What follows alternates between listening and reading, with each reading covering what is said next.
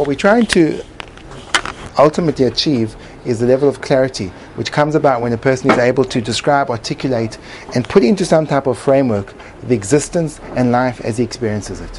What's extremely frustrating is when a person goes through life and he doesn't understand what's going on. This happens, that happens, and all it is is these random things being shot at him the whole time. Comes along the Ramchal and he says, you know what I'm going to do? I'm going to create a structure for you. When you have that structure, you can perceive the world within a context. And the advantage of doing that is, well, it's just deeply emotionally satisfying. Apart from the fact is you can connect to something real. You're not just kind of being pushed from pillar to post your entire life, not knowing why you're doing things, how you're doing things, the impact of what's happening. Rather, you have clarity, insight, and perception. That is deeply fulfilling. It's a natural point, and this is a fascinating starting starting point that the Ramchal begins with. He says the key to happiness. And the key to clarity, which is a forebearer of happiness, is the key. And it's quite counterintuitive because if I would ask you for keys, if I would ask you for keys,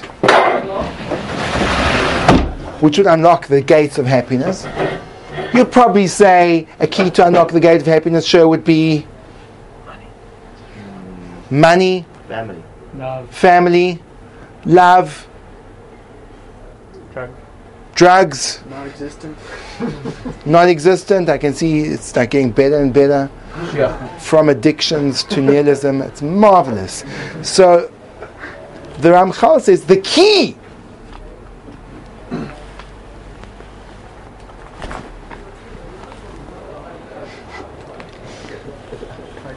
With which you can unlock, ignite, switch on the vehicle of happiness is curiosity.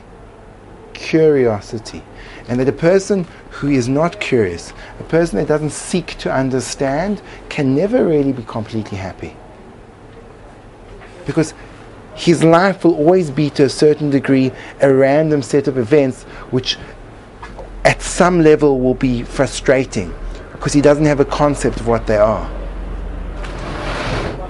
One of the most I explained to this one of the most difficult things to deal with is the unresolved why. But why? Why did it happen to me? Why did it happen in this way? An inability to find a framework to discuss and process life is a recipe. Come inside, come inside. You're not late. I'll never. You know you're not late. When I say you're not late, you, you're very late. Yes, Ebba. If curiosity is the key, then is understanding happiness, And then curiosity is the impetus. It's the motive. It's the it's the surge. When you put the well, the curiosity started off. When all the pieces start to fit together, the more of the picture you get clear, the better you feel about life. And the goal of this little sefer that the Ramchal calls Derech Hashem is to present the um, the superstructure of the universe and everything within it, which is quite ambitious. And what's even more astonishing is he, he's going to do it in, in how many pages in the Hebrew version? In 191 pages. Very impressive, and the writing's big. Shinhav. Yeah, so we never kind of uh, answered my question from yesterday and I still have it, so I'm just going to reformat it. So basically, there's also a book I'm sure everyone knows about it. It's called The Garden of Emunah, which Yes. does something similar, but I'm guessing it's the later generation, so it's more, it's, it's done in a simpler way. Right. And a complete, probably in a completely different way also. I never Yes. read Zef Hashem, but the way the Garden of Emunah wants to do things is make things super simple. You Yes. know, like if you did something, if something bad happens, it's one of three things. It's either Hashem has a kapara for you, it's a blessing in disguise, or or or um, a blessing for the future. Right. So very simple, and it kind of gives you a way to happiness. And then on the other side of things, if you get really, really deep, sometimes it takes away from your happiness because you know you see these people and they're like always like in their deep thought. And, like my dad said that to me in the past. You know, and my dad came to me. He's like, "Listen, I don't know what you're doing. You're He said, "You don't look more happy. You look more deep, more complicated, if anything." So um, I'm, I want to see the In other words, what's quite interesting is the point that Shinhav is raising is that if a person has what perhaps is referred to as emuna tmima, emuna pshuta, simple faith, and you don't ask questions, you just accept, so then life is a simple and happy place. In fact, asking questions creates difficulties. Difficulties create quandaries. Quandaries create existential doubt. Existential doubt breeds ha- unhappiness or addiction, as your choice may be. Um, so, so, so, how do we reconcile the notion of emuna pshuta, the, the simple faith, and the complex intellectualized awareness of how the world operates? That's a question we asked yesterday, and we haven't answered it. And the chances are it's not going to be answered for a very long time. And you know what? That's really good. Oh, yes, oh, yes. Mm, no, I, I want to introduce you to the notion, and it's a very important thing, and I think, Adam, you'll corroborate um, with me on this, that there is something extremely valuable about not answering a question. That when you ask a question and you have a doubt, so if I immediately give you an answer, what happens is I stop the thought process from continuing. Whereas if we leave it open, so then this becomes something which, which you strive to understand. And then you live with it. And as a result, you have to realize this life, life has got unlimited potential to teach you lessons. You see it from a child. What a small child achieves in the first two years of life is absolutely, it's, it's almost incomprehensible how much a baby in the first years of his life actually learns to do. I'll give an example. Okay, Cain and Horav, we have it uh, in uh, my daughter is two and, a, two, two and a bit years old. Daughter, little daughter. Older daughter is 15, 16, 15. She's in the teens. I think she's a daughter. Um, went away for Shabbos. She came back. Little two, two and a half year old, spontaneously as she walks in the door.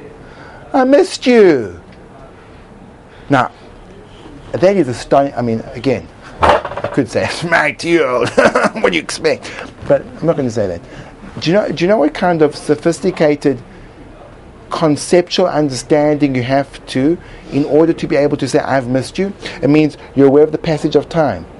It means you understand the nature of a relationship. That there's something called close and far. You understand that being far away is unpleasant because the the relationship can't develop there onwards, and that's a two-year-old.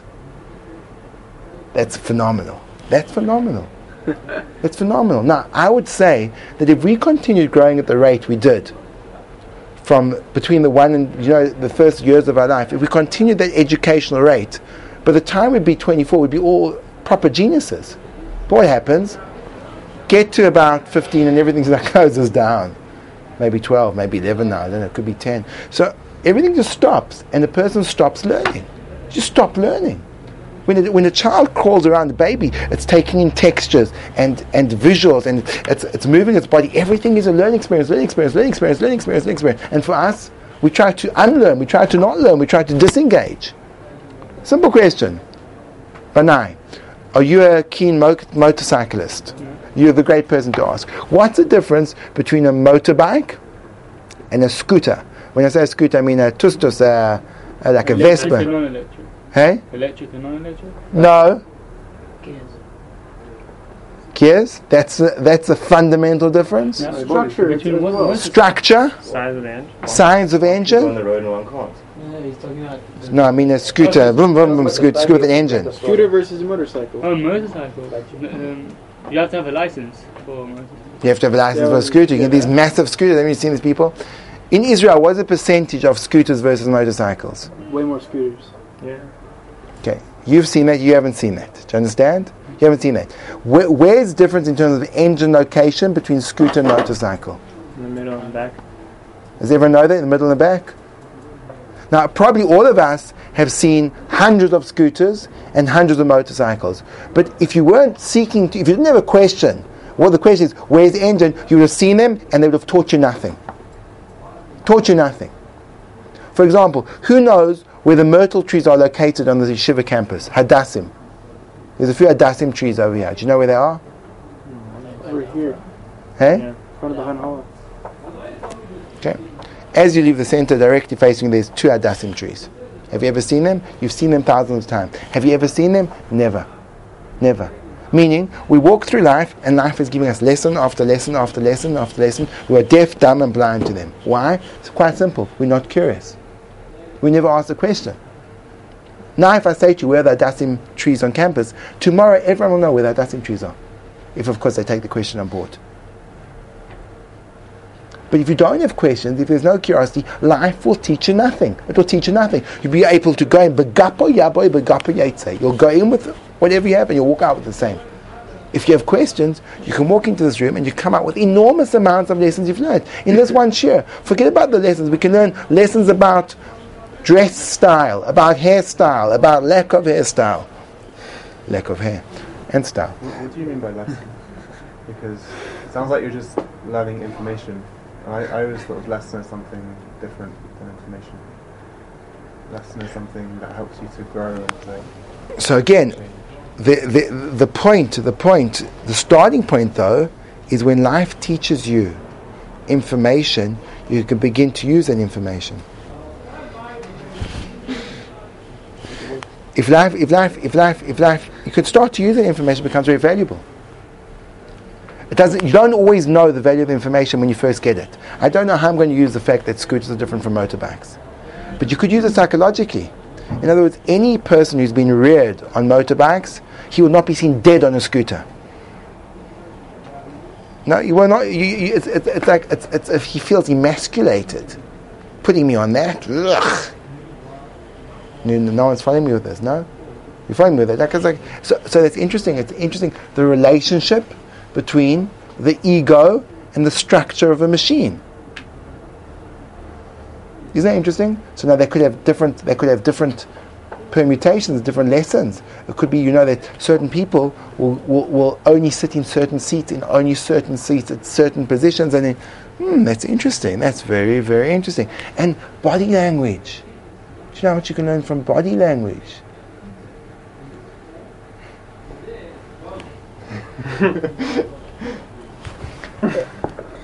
Everything is a lesson, but you need the curiosity. Without the curiosity, life has got nothing to teach you. Nothing. Nothing, nothing, nothing. And then your life is impoverished. You become poor, poor, poor. The deepest poverty ever. Ein aniyas ele shebedas. The ultimate poverty is poverty what's called das, of understanding. You left impoverished. Nothing, nothing, nothing. So the Ramchal begins his Sefer with an assumption that there's a natural, inborn human desire that seeks knowledge, that wants knowledge, that is curious. And you have to feed it. But he says an interesting point. He says, if you don't give that desire, that desire for curiosity, knowledge which allows you to make sense of the world around you, it becomes exhausted. It becomes heavy. It becomes oppressed. Now, it could be that perhaps at a certain point in time, the reason why we lose our curiosity is because we give up, because there's no answers. So we, we could ask questions and questions, but when the questions stop providing on the basic questions, we get answers. How do I brush my teeth? How do I get from this place to that? How do I pass my exams? But the bigger questions, when we don't find the answers, so we give up asking them. Until we think that the question and the answer to everything in the universe is unsolvable, and at best it can only be answered with the number 42. So it continues the Ramchal. Yes. You said like there's there's value to not having immediate answers to questions. Oh, yes. Can you, can you expand on that? Because I feel like you answered like why there's value to having questions in the first place. Like we, we learn out lessons. What happens? So you, I, I say, I, I ask you a question. My question to you is Shenav's question. What's better? To understand how the world works and to understand all the intricacies of cause and effect in all the different layers of spiritual existence and how different things combined and separate from one another? Or is it better to say, this is all beyond me, I'm going to accept, and then I'll be truly happy? Which one brings a greater sense of relief and happiness? So I'm going to ask you that question. Right? Now, if you take the question to heart, it will become part and parcel of the dynamic of your life. So, what will happen is something will happen, and you'll respond to the thing that happened is, This is beyond me, I'm just going to accept it. And you'll be conscious of the emotional state that that produces. Another time something will happen to you and you'll figure it out. You'll say, I understand the reason why this happened to me because of X, Y, and Z. It's very interesting in terms of events that happen to you. You know, there's something which is very famous called post traumatic stress syndrome. There's something which is developing, it's called post traumatic growth. When you um, move away from a, a trauma is something which completely went against my perception of how life should be operating. I think today people live, people respond to things which previously weren't traumas. Previously they were life and now they're trauma. Because life has changed. Our expectancy of how life should pan out is different. When you, I'm pretty sure that 200 years ago, 150 years ago, when the infant mortality rate was 40, 50 percent, so even though children died in infancy, I don't think the mothers were traumatized for their lives. But now with the advance of medical care, that there's almost I don't know negligible infant mortality rate. So if a child dies, it creates tremendous trauma in the parent because it didn't expect, I didn't expect that to happen. So the more you expect life to go according to a certain trajectory, so the greater the trauma is when it doesn't. So now let's think you can approach it in one of two ways. A trauma occurs. And it could be a minor trauma or major trauma. The trauma could be as minor as you go to the lunchroom and you see what they're serving. It's a trauma. You never in your mind, in your wildest dreams, you never call that food. So it's a trauma. It's a trauma. You had other words to describe what they were serving you. Um, so how do you deal with that? How do you deal with that? So the one way of dealing with that is you deal with that and you say, you know, well, I accept. I accept, I accept this, this is all for the best, or something like that. Or else you can, you can understand it. How I would understand it would, would be that what is the role of food in my life? What is the role of the taste of food in my life? What is the role of the nutritional benefit of food in my life? Where's the source of the disappointment coming from? And then it could be, if you do that, you could grow from the trauma. You follow? Mm. Okay. Continuing the words of the Ramchal, he began by discussing the nature of clarity, and then he went on to discuss that if you want to give a really over big overview of what type of stuff there is in the world, well, you can really divide it up into two categories. Now, again, the Ramchal is going to use the frog dissection method to describe the reality. You're all aware of the frog dissection method, I assume. Professor Goldschmidt calls on his faithful lab assistant, Igor, to dissect a frog. Igor says, Professor, with what shall I dissect it? Professor says, Here, with this and he gives him a chainsaw. Chainsaws aren't delicate. So he switches on the chainsaw and he goes and he manages to cut off the four legs of the frog and the head. And the professor says to Igor, Igor, how many parts are there to a frog? Igor says, there are six parts to a frog, four legs, a head, and a body. Excellent, Igor. Then the professor, Igor, I'd like you to dissect a frog. And this time he doesn't give him a chainsaw, he gives him a machete. Do you know what a machete is, Shinav? Do you, Jonathan? Do you, Benai? You're all well educated. Do you know what it is, Shem? Sure. What is it? They have a lot of movies with machetes. Okay, there's some movies with machetes. Baruch Hashem. That's why we're well educated. We watch movies. So, a machete is a massive knife which is used for bundu bashing. When you go into the jungle and there's lots of undergrowth, you can hack away the undergrowth with your machete. Perfect. So he gives him a machete. It's not a very delicate instrument. And he manages to slice the body of the frog in half. So now it's got seven parts to it. And then he eventually gives him a scalpel. Ultimately, what the professor gives him is an electron microscope. And then he says to him, Tell me, Igor, how many parts are there to a frog? To which Igor replies, and he says, Millions and millions and millions of parts. So that's what the Ramchal does. He starts off with these gigantic, big, grand definitions, and then he subdivides, subdivides, subdivides, subdivides, subdivides, subdivides, subdivides, until ultimately we he stops at a certain point, and we have to continue that process until we get into the nitty gritty of my watch. What's it doing in reality? You follow? So the biggest distinction that he makes is okay, let's divide the world into two different things. How will we do it? We'll call one muchash and we'll call one muskal. Muchash means sensory processed information, stuff that I get through my five senses smells, noises, tastes, touches, and sights. And the muskal is what I get in my brain things I can understand, the wisdom, the understanding, the knowledge. Muskal and muchash. Things are either ideas or they are items that I can experience through my senses. There's two ways of, of understanding, grasping the world, that way or that way. Continues the Ramchal and he says, one sensory and the muskal is what? Muskal is intellectual, intellectual and perceptual.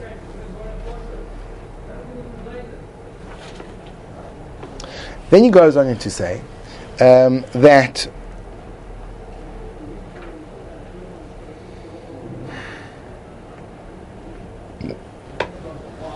within those categories, of course, they can be subdivided amongst different classes and different forms of creatures and ideas. I'm going to begin with where the Ramchal in, enters into an incredible format which really hone our logical skills for curiosity.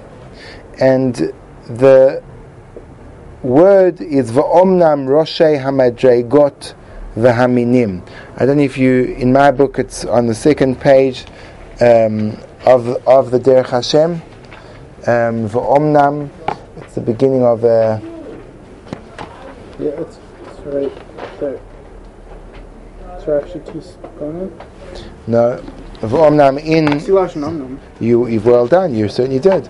But it's this one. Okay, it's, it's actually it's four lines from the top of the page, and it's the first one line is chukoi. Quick, turn over the page. Uh, okay. Uh, no, back, back, back, back, back, back, back. You're in the wrong chapter. In the beginning. Just In get a the- different direction. Oh, stop. Turn over the page. There you go. V'omnam. Four lines from the bottom. From the top, sorry. V'omnam. Roshei hamadregois v'aminim echod. The major categories of levels and, and types is one. Now just bear with me because this is going to sound se- technical, but uh, Yeah, Shmona too. what? Shmona. Shmona mine well. You should ask that. Oh, brilliant! I'm so glad you did that because when I, when I, I've got a different text, and I actually underlined this word and I said, "What does it mean?" It should say shmone. Fantastic! Thank you. Okay. Namnam means major. However, Rosh Madregas Vaminim Shmoine. There are eight different categories which will illuminate our eyes in how to investigate. Now, this is going to be a little bit technical, so this would be an ideal time for needs energy for Mincha to gently nod off. Um, the room is quite hot, and I'll try to, if you don't mind, I'll, I'll, I'll, I'll soften my voice and make it slightly more, slightly more um, monologuish. Okay, how does that sound? More monotone. Monotone. Mono, that, that's the word I was looking at. Mono, monotone. It is a monologue. It is a it is a monologue, taka. So, Meditation. uh, no, just group sleeping.